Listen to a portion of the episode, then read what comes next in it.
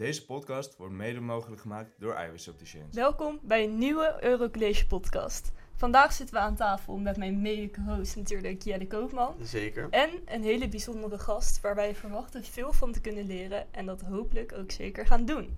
Uh, een gast die expert is op het gebied van alles rondom edelmetalen en week in, week uit op een duidelijke en attractieve manier de financiële en geopolitieke verschuivingen in de wereld in kaart brengt. Aan tafel, Bart Brands. Leuk dat je hier vandaag wilt zijn. Hoe gaat het met je?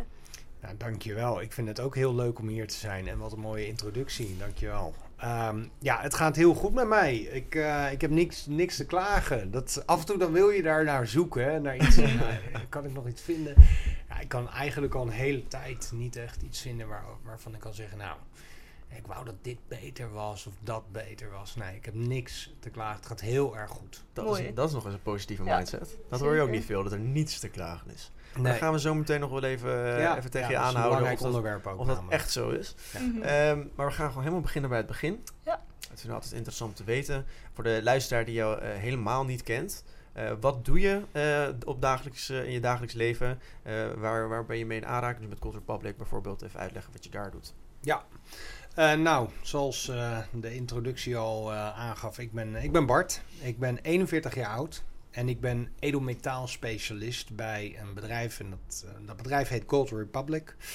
Um, en ja, wat doe ik daar? Nou, misschien nog daarvoor even goed om te zeggen. Ik ben een stapelaar, dus ik ben begonnen met de MAVO. Daarna een MBO-opleiding genoten. Um, toen ben ik gaan werken en daarna dacht ik, ja, ik wil toch eigenlijk wel ook academisch iets meer uh, intellectueel, wat meer groei en uitdaging. Dus toen ben ik integrale veiligheidskunde gaan studeren aan de Haagse Hogeschool. Ja. Mijn bachelor gehaald en daarna heb ik nog een post-HBO um, traject gevolgd om mezelf Certified Security Intelligence Professional te mogen noemen. Hele mond vol. Ja, hele mond vol. Er zijn er ook maar een paar van in Nederland. Maar waar er maar één van is, uh, dat is een edelmetaalspecialist. Ja. ja. um, en, want ik ben in, in 2008, uh, tijdens de kredietcrisis, dacht ik, ja, een onderdeel van veiligheid is financiële mm. veiligheid. Ja, zeker. En dat is een heel belangrijk onderdeel van veiligheid. Want als je financieel ja, jezelf niet zeker voelt, dan heeft dat heel vaak doorwerking op allerlei andere onderdelen in je leven. Dus het is heel belangrijk om daarin uh, voor jezelf een stukje stabiliteit te kunnen uh, proberen te, te, te genereren. Ja. Mm -hmm. Nou, ik uh, kwam tijdens de kredietcrisis kwam ik achter wat onzekerheden in ons monetair systeem.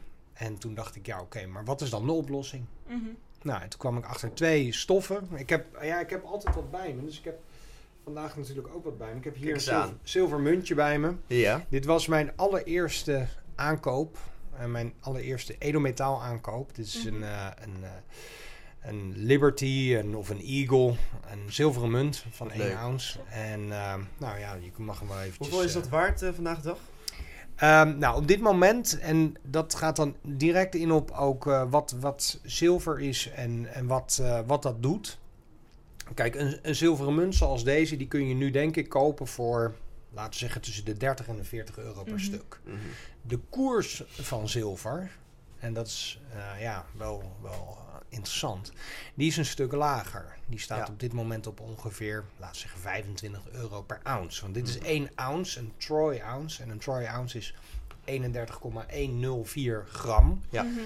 En uh, een troy ounce zilver, ja, als je die nu op de markt wil kopen, dan uh, is de wereldwijde indicatieve marktprijs ongeveer 25 dollar of 25 euro. Mm -hmm. Maar ja, je kan hem onder de 35 euro kan je hem eigenlijk niet, niet, uh, niet kopen. En dat dus, heeft te maken met? Nou, dat heeft te maken met, met vraag en aanbod. Dat heeft te maken met productiekosten. En in het geval van zilver heeft dat ook ja, te maken met manipulatie van. Mm. Ja, je zou kunnen zeggen, grote, hele grote financiële instellingen die um, de koers van zilver gebruiken om andere doelen te bereiken dan het kopen of verkopen van zilver. Ja. Dus ja, misschien leuk om uh, straks nog wat dieper Absoluut. te Het gaan. is gewoon een financieel instrument. Ja. Uh, waar heel veel verschillende grote instellingen gebruik van maken. Exact. Absoluut. exact. Um, toen je onze leeftijd had, dus dan zijn we nog, uh, nog even een, stak, een stapje terug, Mhm. ongeveer rond je twintig jaren. Wat waren destijds je doelen en had je toen ook verwacht dat je misschien een pad als deze zou gaan bewandelen? Nou, heel eerlijk, ja. Ja, ik had wel verwacht dat ik in ieder geval... en Mijn doel is wel altijd geweest om te kijken... hoe kan ik maatschappelijk een bepaalde impact uh, veroorzaken. Mhm. En hoe die impact eruit zag, dat wist ik toen nog niet. Mhm. En, en, en, maar ik heb altijd de, de gedachte gehad dat ik het heel erg mooi zou vinden om iets te kunnen betekenen wat groter is dan mijzelf. En, en daar hoort natuurlijk ook persoonlijk succes bij. Ik denk dat dat altijd voor iedereen heel leuk is. Uitgang, ontwikkeling. Ja, persoonlijk succes, uh, goede baan, uh, veel reizen, mooie dingen doen. Uh, nou ja, hè, dat, lekker uit eten kunnen, dat soort dingen. Dat Ja. is, ik denk dat dat voor iedereen is dat denk ik wel Een streven. een onderdeel of een streven Ja. in het leven om het goed te hebben voor jezelf. Maar dat is heel vaak de, resultaat, de resultante van een, een hoger doel. Eh, Een bedrijf oprichten of Ja. eh, nou ja, iets, iets proberen te doen wat buiten jezelf ligt, wat groter is dan jezelf. Ja. En ja, die, die ambitie, die heb ik eigenlijk al heel vroeg in mijn leven had ik zoiets van ja, ik, ik wil iets, iets, iets betekenen voor de wereld. Nou, een paar verschillende routes geprobeerd. Ehm, en ik moet zeggen, eh, wel altijd met overgave. Eh, maar ik moet zeggen, dat wat ik nu doe, daarvan heb ik, dat, ja, dat- dat doe ik met zo ontzettend veel plezier en passie. Mhm. Dat, ja, ja ze zeggen dan, ja, het is een baan, maar ja, als Het is je, gewoon je, je roeping het, op het dat is, moment. als je nooit het gevoel hebt dat je aan het werk bent, Ja, dat is mooi. Ja. is, is het dan een baan? Ja. Of, of ben je gewoon eh, bezig met ehm, ja, impact op de wereld, Ja. eh, op anderen, eh, op jezelf, eh, je eigen ontwikkelingen. eh, Ja. en, en is dat dan niet, eh, ja, is, is dat dan werken? Ja, ik, er zijn maar heel erg weinig momenten dat ik het idee heb dat ik aan het werk ben.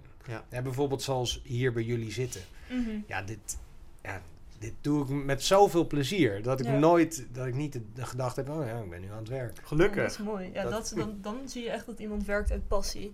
Dat gewoon zijn passie zijn beroep wordt eigenlijk. En dat, eh, ja, dat is het mooiste om te horen in, eh, Kijk, in het leven. passie is, eh, is prachtig. Je, het- beroep wat je uitoefent, eh, daar komt veel, eh, ook negatieve geluiden komen daarbij kijken. Daar handel je namelijk naar. Je, je hoort bepaalde dingen in het nieuws voorbij komen. En dan ga je, Mhm. eh, nou gaan we zo inderdaad op in, dan ga je onderzoek naar doen. Je bent heel positief. Is het, is het makkelijk om dat altijd om te zetten in positiviteit? Ehm, ja, dat is een goede vraag. Goeie vragen. Ehm, nou, wat, wat, kijk, het is natuurlijk, ehm, het is belangrijk om de realiteit eh, te accepteren. Mhm. Ik denk als je objectief observeerbare realiteit, als je die probeert te negeren of probeert in te zetten voor je eigen eh, agenda, ja, dan dat werkt niet. Dat werkt even soms. Ja. Ja. De objectieve eh, observeerbare realiteit accepteren en op basis daarvan handelen werkt bijna altijd, eh, bijna overal in de geschiedenis.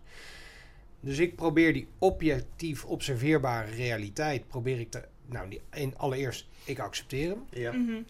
En dan vervolgens probeer ik op basis van wat er op dit moment aan de hand is, en dat zijn soms hele vervelende dingen, Mhm.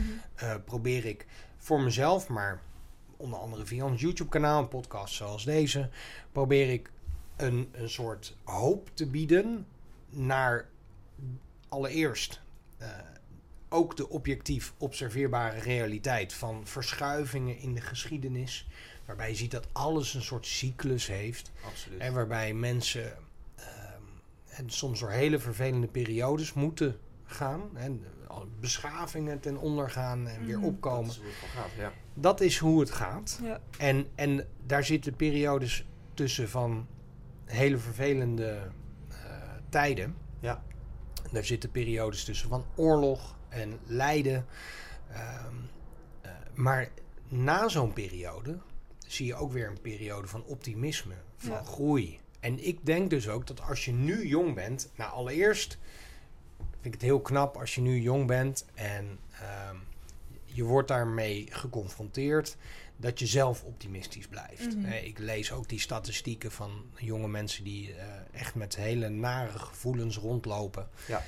Want het is ook een hele onzekere tijd in je leven. Je bent nog op zoek naar jezelf. Mhm. Ja, dat ik bedoel, zeg ik ook uit ervaring. Ik ben ook jong Tuurlijk, geweest. Dat is wel het algemene beeld. Ja. En, ehm, en dan, dan komt er nu zoveel op je af met social media en dat soort zaken. Dat ik denk, joh, ik denk dat het voor mij ook een ontzettende uitdaging zou zijn geweest. Aan de andere kant, als je hier goed doorheen komt, ja, dan is iedere andere periode in je leven straks eh, een cakewalk. Ja, Ja. dat En dat is echt een walk in the park. Ja. Ja. Dus ja, dat, dat, ja dat, dat biedt me dan weer het optimisme. Dat als je Mhm. hier goed doorheen komt en, en hè, jezelf nu kunt bewijzen, kan je er heel veel uithalen. dan kun je voor jezelf, maar ook weer bijvoorbeeld op een later moment maatschappelijk on, zo ontzettend veel impact maken. Ja, dat, dat, ja, dan dat drijft dus ook dat optimisme. Dat in een lastige periode zijn er altijd zijn er altijd mogelijkheden. Maar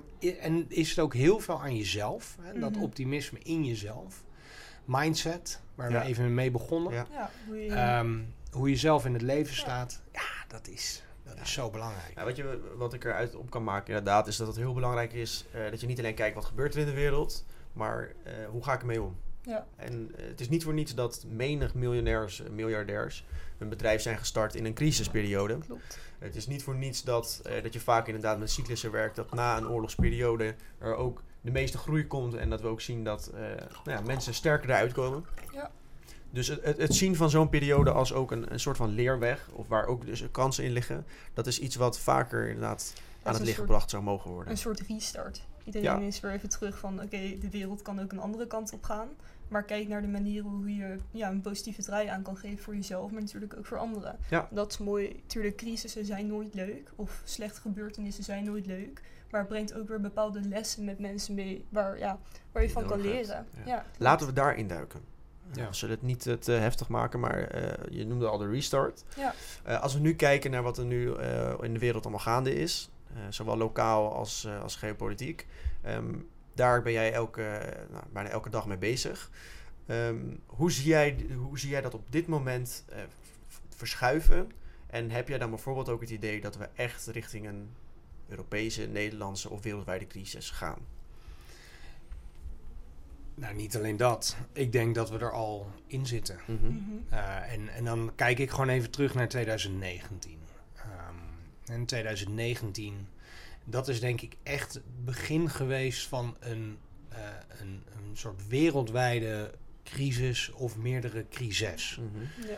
Een aaneenschakeling van gebeurtenissen die uh, men probeert te identificeren als zijn iets op zichzelf staand, maar waar je heel veel lijntjes tussen kan trekken. Trekken. Waardoor Ja. je objectief, en, en waarom geef ik dat ook aan? Kijk, 2019 was ehm, de eerste keer sinds 2013 dat goud, gemeten in euro's per kilo, zijn all-time high weer heeft Mhm. geëvenaard. En die all-time high in 2019, of tot 2019, was ongeveer 44.000 euro per kilo. Ja. Dus dan, als je de keer daarvoor dat, dat die koers werd bereikt, moet je helemaal terug naar 2013. Ja. Na het staartje van de kredietcrisis. Mhm. Na de 2008 eh Lehman Brothers. En ehm, in 2019 werd die all-time high die werd geëvenaard en daarna doorbroken. Ja. Kijk je nou wat er gebeurd is met de koers van goud bijvoorbeeld sinds 2019. Mhm. Ja, die was toen, laten we zeggen, zo'n 44.000 euro per kilo. Ja, En die is nu bijna 60.000 ja, euro Ja. dat is kilo. enorm gestegen. Ja. En wat is er ook allemaal gebeurd? Nou, in 2019 ehm, hebben we gezien dat ehm, er een repo, repo eh, crisis zich voldeed. En de centrale banken waren toen net eh, bezig om die rentes weer een beetje op te hogen. Ja. Eerste de beste tegenwind, hup. eh, de centrale bank zegt, nou, eh, we rentes weer naar nul. We gaan weer bijdrukken. En toen zag je die koers van goud daar enorm op reageren. Mhm. Ja, en toen, eind 2019, corona. Ja. En Onzekerheid corona, opnieuw. Ja. eh, enorme heftige reactie van de financiële markten, Ja. wereldwijde lockdowns, Ja, eh, de nou, wereldhandel die onge- instorten. ongekende ineenstorting van de wereldhandel, Mhm. vastlopen van ehm, eh, ehm, logistieke processen, Ja. miljarden mensen die opgesloten werden door hun eigen overheden. Ja. Eh, ik ben ontzettend kritisch op het overheidsbeleid van destijds en, en ook nu nog steeds overigens. Ehm, en, en ja, dat was natuurlijk ongekend. Mhm. Uh, maar ook, eh, en, en daarom nou, ben ik ook zo kritisch. En het was binnen no time eh, konden er allerlei maatregelen worden ge- geïntroduceerd. Binnen- terwijl als je eh, aan de andere kant af en toe moet wachten op zo'n overheid, dan duurt het 100 jaar voordat de beleid er doorheen is. Noodvaart Ja. kon het opeens. Maar het kon met Ja. een noodvaart. Nou, Ja. dan vervolgens kom je uit die coronacrisis en dan merk je ineens, oh, eh, maar we hebben een paar duizend miljard uitgegeven, die er helemaal niet is. Ja. Mhm. Dus eh, inflatie. Ja. En ja, dan volgt na die enorme heftige coronacrisis, die wereldwijd zo'n e- zo'n enorme impact heeft gemaakt, volgt een economische, financiële crisis of een inflatiecrisis. Nou, en ehm, ja, nu zitten we met een, een oorlog op het Europese continent. Ja. Er zijn onlangs wat, eh, wat documenten, en ik ben dan, hè, ik ben dan ook veiligheidsexpert. Maar Ja. er zijn onlangs wat documenten gedumpt, ook weer op eh, Twitter, waar eh, de geheime diensten van Amerika eigenlijk aangeven: nou ja, hè, we zeggen dit, Ja. maar eigenlijk is het dat. Nou, dat is in de geschiedenis is dat niks bijzonders. Nee. hè. bijna Altijd. iedere Nee. oorlog is gebouwd op belangen en het geld, het geld Ja. verdienen. Ja, zeker. Eh, en, en dat mag dan een paar miljoen mensenlevens kosten. Dat is maar zo. Ja, Dat, dat is dan maar Ja. zo, zolang de belangen gediend worden. Ja. Ja. En, en kun je dan zeggen, we gaan naar een crisis toe? Dus Of zeg je dan- in. Nee, we zitten midden in die crisis. Iedereen voelt het ook dat we midden Ja. in die crisis Mhm. zitten. En wordt hij nog erger? Ja, Mhm. hij wordt nog veel erger. Zeker. Want we hebben, er is ook niets opgelost. Nee. Als we dit eh, zouden beschrijven als een toneelstuk. Dus eh, de, de, de voorbeelden die je net aanhaalt. eh, dat inderdaad dat het goud, de goudprijs gaat omhoog. eh, corona heeft zich afgespeeld. de banken drukken geld bij. Nou, de ECB en de Amerikaanse, in Amerika wordt er veel geld, dollars bijgedrukt. Dat zijn allemaal verschillende dingen die zich afspelen. Waarvan je wel meekrijgt dat het gebeurt.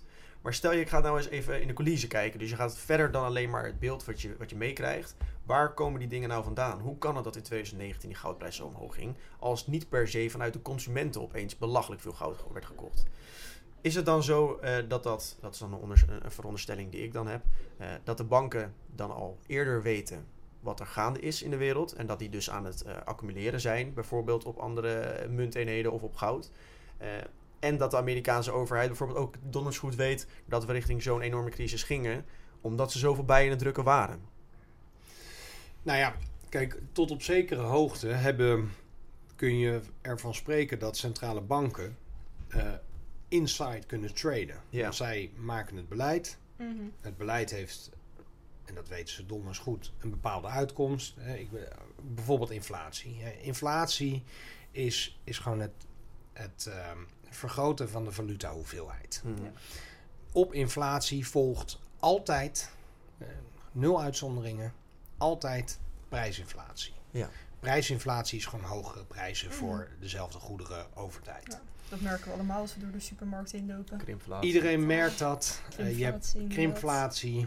eh, je hebt gewoon hogere prijs voor dezelfde goederen. Mhm. Dus we merken allemaal dat omdat er meer valuta-eenheden zich in de economie bevinden, dat er meer van die eenheden nodig zijn om eh, goederen met een gelimiteerde oplage, alles, ehm, dat je daar meer van die eenheden voor kwijt bent. Ja. Wie zorgt ervoor dat die eenheden in de economie terechtkomen? Centrale banken. Ja. Overheden gaan naar centrale bank zeggen, nou, doe mij nog even duizend miljard. En die centrale bank zegt, nou, oké, dat eh, Ja. gaan we regelen. Als diezelfde overheid dan, of als die centrale banken dan zeggen, ja, maar eh, we, de- ze komen altijd met een smoes. Hè? Ze, dus ze, ze zeggen het een, maar ze doen het ander. Ze zeggen, het heeft geen gevolg voor, voor inflatie.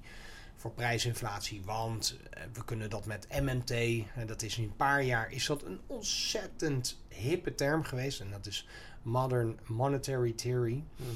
Ehm, ja, de Modern Monetary Theory is eigenlijk ehm, het kunnen, dat stelt dat je valuta kunt bijdrukken zonder gevolgen.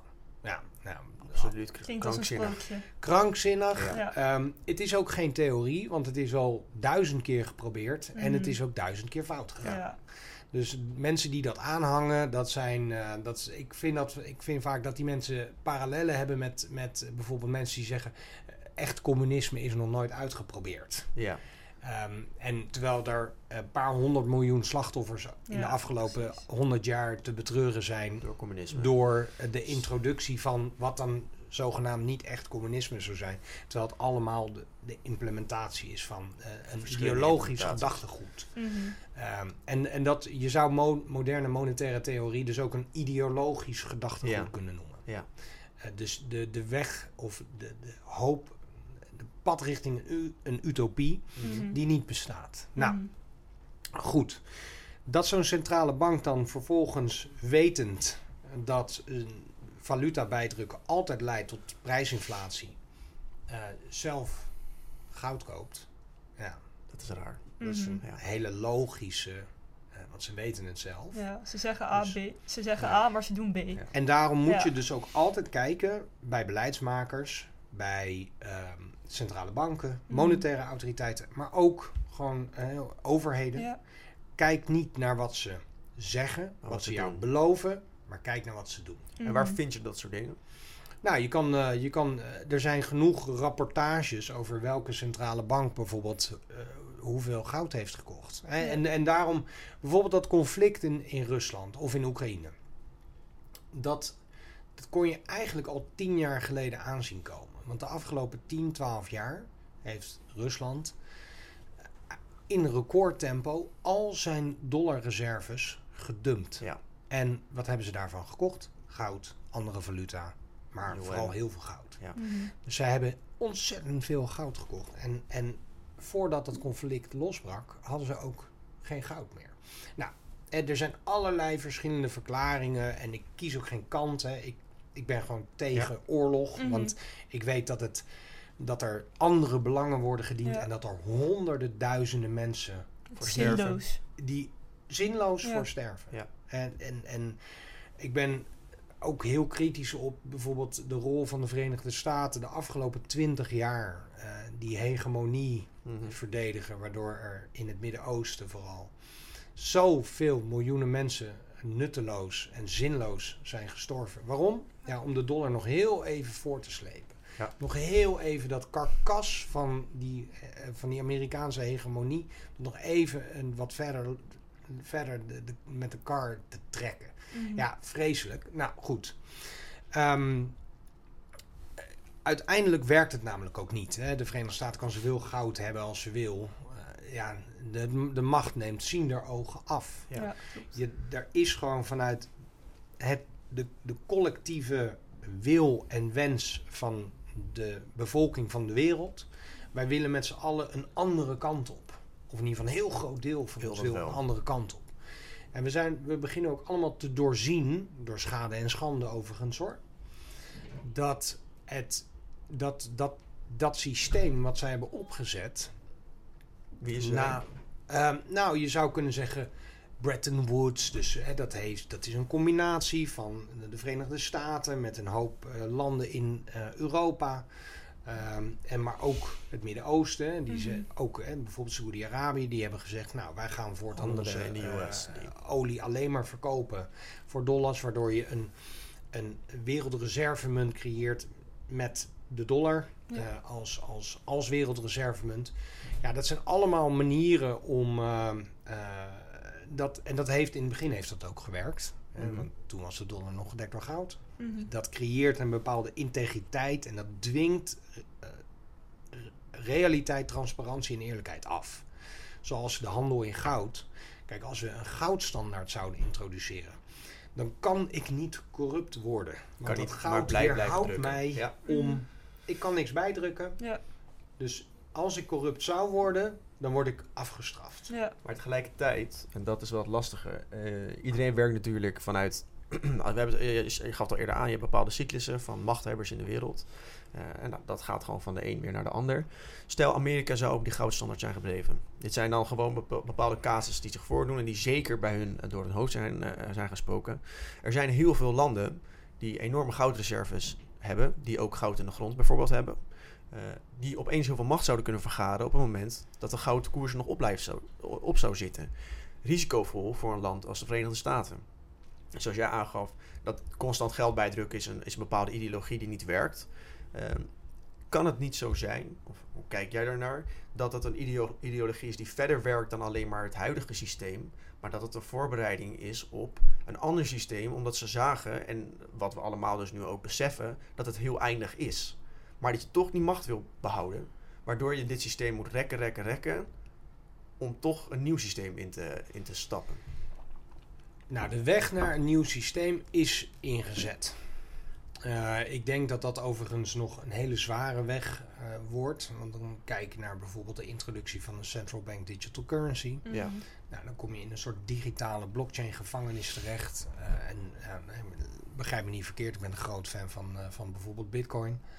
Ehm, maar de weg naar een nieuw systeem is ingezet. En ik denk dat we nu in het staartje zitten van het huidige systeem.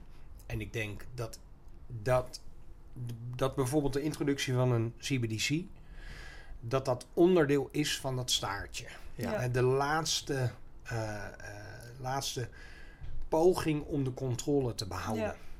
En vervolgens gaan we over naar een, ja, een, een, eh, een systeem waarin realiteit, de acceptatie van objectief observeerbare realiteit weer de norm wordt. Mhm. Waarin mensen weer op basis van integriteit Keuzes en eerlijkheid eh, keuzes maken en corruptie wordt afgestraft. Ja. Eh, want de wereld is ontzettend corrupt. Ja, Ook zeker. in Nederland hebben Ja, we enorm tuurlijk. veel corruptie. Het is, het is eh, eh, wat minder aan het licht hier, maar ja, ik, ik, ik mag vanuit mijn functie ook af en toe iemand interviewen en dan heb ik zulke ontzettend mooie gesprekken. Dan gaat het bijvoorbeeld over netwerkcorruptie. Ja, dat zijn echt, dat is echt zo. 100%. En, er worden in Nederland, er worden elk jaar, we zijn een ontzettend rijk land. Maar er gaan elk jaar worden er tientallen miljarden Mhm. worden er ehm, door hele intransparante, schimmige constructies Weggespuist. verdeeld onder, ehm, ja, onder belanghebbenden die helemaal geen algemeen doel of zo Hebben, ja. En dat, dat, dat gaat naar kleine groepjes mensen die daar ontzettend rijk door worden Ja. en daar ook hele destructieve beleidsmaatregelen voor kunnen ehm, eh, implementeren die ons allemaal op achterstand zetten. Absoluut. En die Mhm. afkeer tegen corruptie waar, we dan, eh, waar je op doelt, is dat door de invoering van een eventuele, eventuele CBDC nou, ja, of die- juist het systeem daarna? die, die CBDC die kan dat allemaal nog verhullen en in stand houden. Ja. Kijk, een CBDC kan ons in een soort Ja, ja. digitale gevangenis dwingen, Mhm. waardoor jij bijvoorbeeld, ehm, nou, als cash wordt afgeschaft, ik ben groot fan van cash, en Mhm. vooral onder de jongere generatie zou ik echt zeggen, zorg dat je betaalt, leert betalen met cash. Ik ken zoveel jonge mensen die hebben eigenlijk nog nooit betaald met Mhm. cash. Nee. Ik denk, ja, ja, doe dat nou niet, want je, je, je moet jezelf straks ook weer weerbaar kunnen opstellen. Mhm. En, Ja. en je niet als een lam naar de slagbank Ja. laten leiden. Daar Dus, gaan we zo zeker ook nog even op in. nou ja, en die introductie van zo'n CBDC, die geeft de monetaire autoriteit, de ECB bijvoorbeeld, nog meer controle over wat jij wel en niet kan, Mhm. maar Ja. ook mag Ja. kopen straks. En, en dingen niet kunnen kopen omdat, omdat je niet genoeg geld voor Ja. hebt of iets dergelijks. Nou, oké. hè? Maar niet Het mogen is schandalig. Maar als jij Ja. naar de supermarkt gaat en jij hebt alleen nog maar een digitale wallet. En eh, nou, je bent gewoon 21 of 18 of nou, ja, hè, dat. ehm, en je zegt, nou, ik, eh, ik heb vanavond eh, ik heb een goed cijfer gehaald voor een proefwerk of wat dan ook. Ik ga, ik wil een sixpackje corona biertjes Mhm. halen en dan ga ik, eh, ga ik lekker van genieten met wat vrienden. Lekker drankje. En jij komt bij de kassa. eh, eh, ja, je hebt vorig weekend ook al wat te vieren Ja. gehad. Mhm. Je mag geen sixpackje corona houden. Ja. Ja, Ja. Dat, dat is pure tirannie. Klopt. Maar Ja. dat is wel exact, en dat kwam dus ook voort uit mijn gesprekken met bijvoorbeeld Mhm. Arno Wellens. Ja. Dat is exact wat er straks mogelijk wordt gemaakt. Ja, 100%. dan, Maar gaan we daar ook daadwerkelijk heen? Want de mogelijkheid is Ja. er. Maar zou dat denk je Ja, echt zo kijk, voor- het is al realiteit. Ja. Hè, Ja. Het is, in China is het al realiteit. Daar heb je zo'n puntenstelsel. Ja. En ja, en dan zeggen mensen, eh, ja, maar wij zijn geen China en dit en, en dan denk ik, Onzin. ja, maar dat is een pure naïviteit om Ja. te denken dat omdat het daar niet gebeurt en wij anders zijn. We zijn Mhm. helemaal niet anders. En Mhm. de, de, de, de zucht naar controle en tirannie. Bij Eerst mensen die eh, de dienst uitmaken. Er Ja. zijn mensen in de wereld die willen de wereld gewoon zien branden. Ja, gewoon klopt. omdat ze, het- omdat ze vinden het mooi. Er zijn mensen die denken echt dat ze het beter weten voor jou. Mhm. Dus die zeggen, ja, jij mag geen alcohol drinken. En want dat is slecht voor je zogenaamd. Je mag geen vlees eten. Je moet eh, over naar insecten of gewoon helemaal geen vlees meer of wat dan Ja. ook.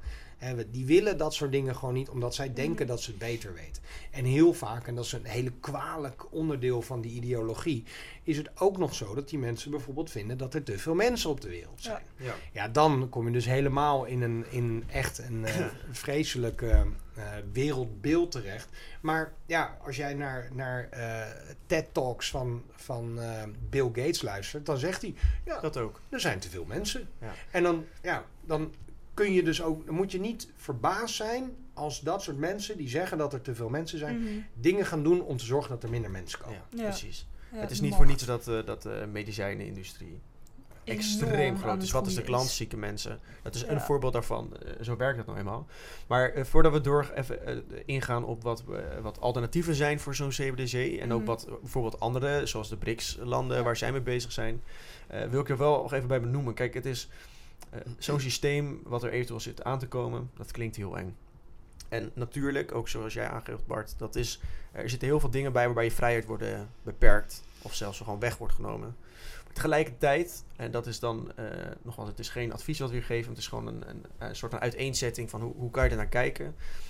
Het is ook, het is ergens wel logisch. Want als we dus inderdaad zien dat het systeem wat we de afgelopen 100 jaar, misschien wel de afgelopen 500 jaar, constant aan hebben gehouden met de groei die we in de populatie hebben.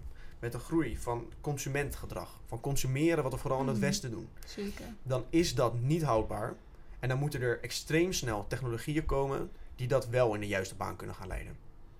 Dus dat deze koers wordt ingezet, dus vind ik vrij logisch. Dat het eventueel voor bepaalde vrijheden eh, in zou kunnen perken, is niet leuk. Maar tegelijkertijd moeten mensen, en dat kan een luisteraar, kan zich altijd ook even dan, eh, de vraag stellen. Heb je liever dat je een enorme crash ingaat, waarbij we nog niet weten Wat de wat gevolgen de zijn. gevolgen zijn? Ja. Of dat je inderdaad in je vrijheid wordt beperkt, maar dat je wel wordt verzekerd van een bepaalde standaard van bijvoorbeeld onderdak, voedsel en eh, gezondheid. Want daar ga je dan naartoe. Dat de overheid voor je zorgt, maar dat ze Mhm. wel ook voor je bepalen. Ja. Dus het is, niet, eh, het is niet zo dat we hier helemaal laten zien van mocht dit gebeuren, dan, is, dan brandt het op aarde en dan, dan, dan gaat het niet meer goed. Eh, elk systeem heeft zijn voor- en nadelen. Maar zoals je wel aangaf, communistische systemen hebben tot nu toe niet gewerkt. Mhm. Eh, daar geef ik altijd het, kant, het kantpunt of de, de side note bij. Altijd gebouwd op slecht fundament in een samenleving die niet goed ontwikkeld was. Dus ik ben wel benieuwd eh, hoe zo'n theorie er ook uitziet op het moment dat een samenleving wel al iets verder ontwikkeld is. En er ook nieuwe technologieën zijn om dat beter en eh, nou, in zekere zin moet je afvragen of het eerlijker toegepast wordt, maar bij het eerlijker toegepast ook kunnen worden is het een hele interessante casus die, die zo'n CBDC met zich meebrengt. En niet alleen maar negatieve gevolgen heeft in mijn ogen. Maar goed, daar kan je het allemaal eens of oneens mee zijn. Het is in ieder geval een van de, van de dingen die zou kunnen gaan gebeuren. Een ander alternatief eh, wat, wat gaande is in de wereld is de BRICS. Zou je daar iets meer over kunnen vertellen wat daar aan de hand is? Ja, nou, de BRICS-landen, ehm, die, eh, dat is een, een, een, eh, dat zijn een groep landen.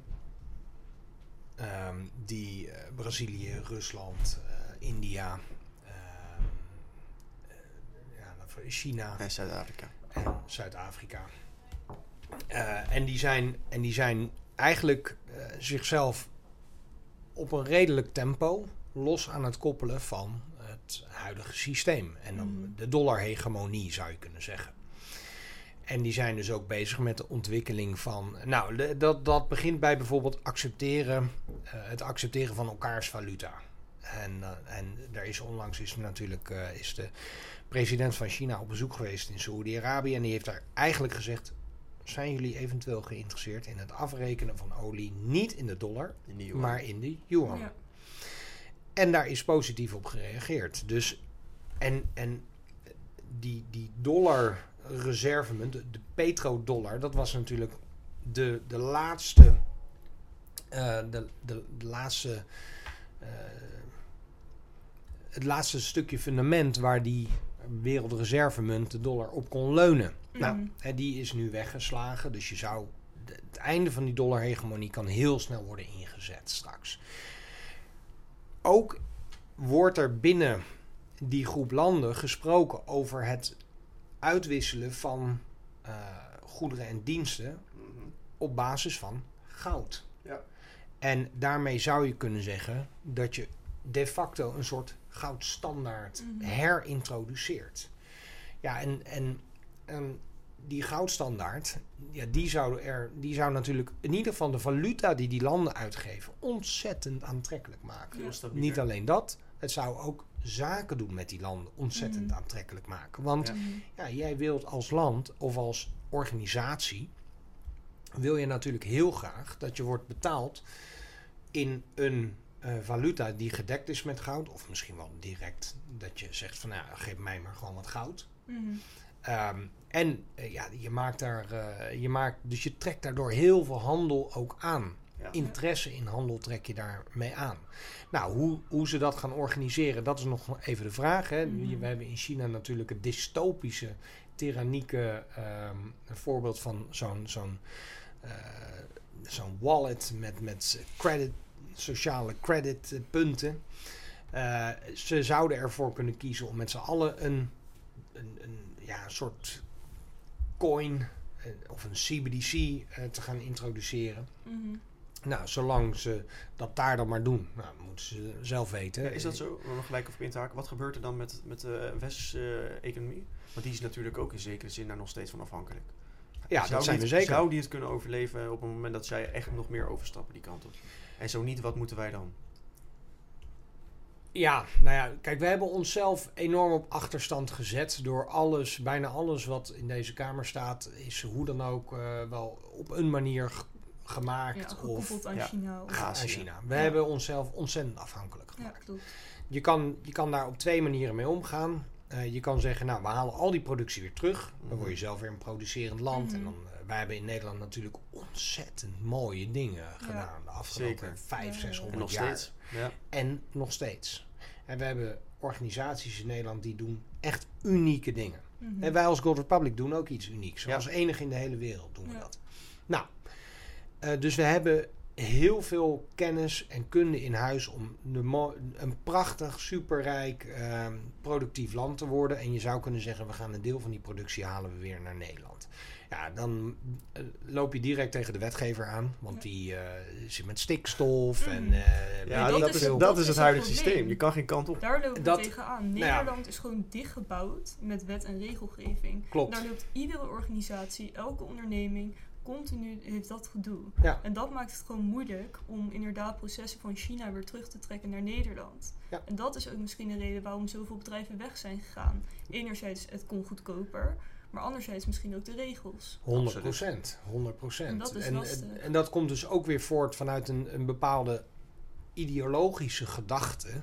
Mhm. Dat, dat je eh, ja, van Nederland één groot eh, park kunt maken, bijvoorbeeld. Over, ja, en dan- mag dan geen vogel overheen vliegen. Ja. Eh, want als hij, een, eh, als hij wat achterlaat in een veld, dan is er te veel stikstof. Ja. Zit er Ja. dan in Ja. de grond. Ja. Ja, dat, En dan alleen in Nederland natuurlijk. Ja, want Ja. stikstof Nou ja. stopt bij de grenzen, denk ik. Ja, en dan Ja. inderdaad alleen in Nederland. Nou, ik ben blij dat jullie daar kritisch over zijn. Hè, want dat biedt mij dan ook weer hoop. En dat maakt me Mhm. heel optimistisch voor de toekomst. Dat jullie daar nu al over nadenken. Ja. En daar dus ook kritisch.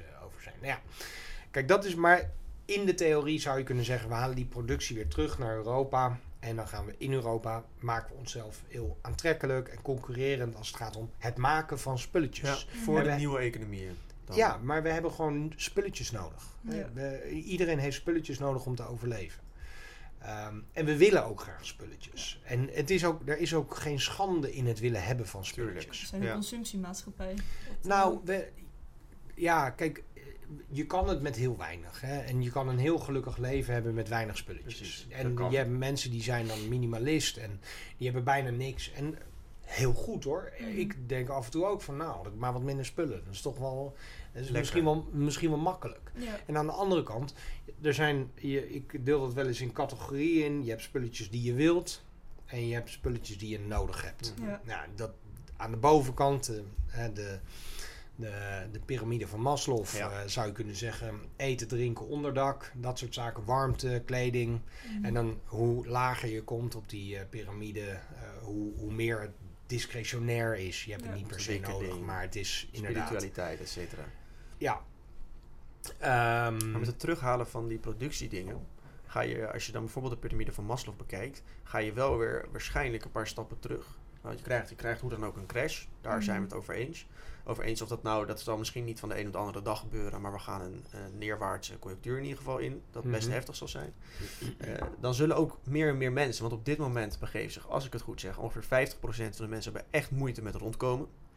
Nou, als het alleen nog maar naar beneden gaat met, eh, met de economie, dan zal dat nog meer en nog heftiger worden. Mhm. Het terughalen van die, van, van die productie gaat dan echt betekenen dat je meer in behoefte gaat voorzien van het opkomen van andere machten en andere landen. En voor jezelf dus. Dus dan ga je minder weg van het verwerkelijken van eh, nou ja, bepaalde ge- geestelijke of persoonlijke doelen. Iets minder naar, naar het individu, maar weer iets meer naar maatschappij en het geheel. Nou, kijk, ik denk dat een onderdeel van je mentale eh, voldoening ook werken is. Absoluut. Eh, ik, ik denk dat mensen die niet werken, die zijn ook heel vaak ongelukkig. Waarom? Mhm. Omdat je, ja, je voelt je gewoon nutteloos. En als je, als je niet die voldoening hebt, dat gevoel hebt dat je nodig bent voor de wereld, of voor jezelf, of voor je gezin, ja, dan leef je eigenlijk een heel onvervullend leven Mhm. als je alle productie eh, exporteert. En er zijn gewoon mensen die vinden het gewoon leuk om in een fabriek te staan. Eh, ik bedoel, ik heb zelf ook een. eh, toen ik, ik heb nooit gele- geld geleend, voor mijn studie ook niet. En dus ik heb altijd gewerkt. Vanaf mijn twaalfde heb ik non-stop eigenlijk altijd wel een baantje gehad. Mhm. En ik heb ook in fabrieken gewerkt. Ik ben hovenier geweest. Ik heb allemaal superleuke dingen gedaan. En ik waardeer het ook allemaal. Dus als iemand zegt, nou, ik vind het gewoon prachtig om in een, eh, in een fabriek te staan aan de lopende band en eh, daarmee eh, mijn geld te verdienen. Nou, Ja. dat is top. Alleen er zijn geen fabrieken meer. Nee. Dus al die mensen die dat graag zouden willen doen, die, die, zet je, die plaats je eigenlijk buiten de maatschappij. En misschien kunnen ze andere dingen niet zo goed, of hebben ze de, vinden ze dat niet leuk en dus doen ze niks. Mhm. Door het, naar, door het terughalen van productie eh, naar eh, eigen land, naar eigen bodem, denk ik dat je jezelf heel erg concurrerend kunt maken in die strijd tegen al die andere landen. Je kunt jezelf ook heel onderscheidend maken. Ik kies liever een overhemd dat gemaakt is in Italië, Mhm. dan dat ik een overhemd maak dat is, eh, dat, dat is, die is gemaakt in Maleisië Ja. of in Vietnam of in China. Omdat ik de, het, het vakmanschap mooier vind. Wij zijn heel goed in Nederland eh, in bepaalde dingen maken. En daarom kiezen mensen ook voor Nederland. Al zijn ze twee keer zoveel kwijt voor hetzelfde product. Ze willen liever een Made in Lokaal. Holland product Ja. dan dat ze een Made in China product of een Made in America product of een Made in eh, India product Ja. kiezen.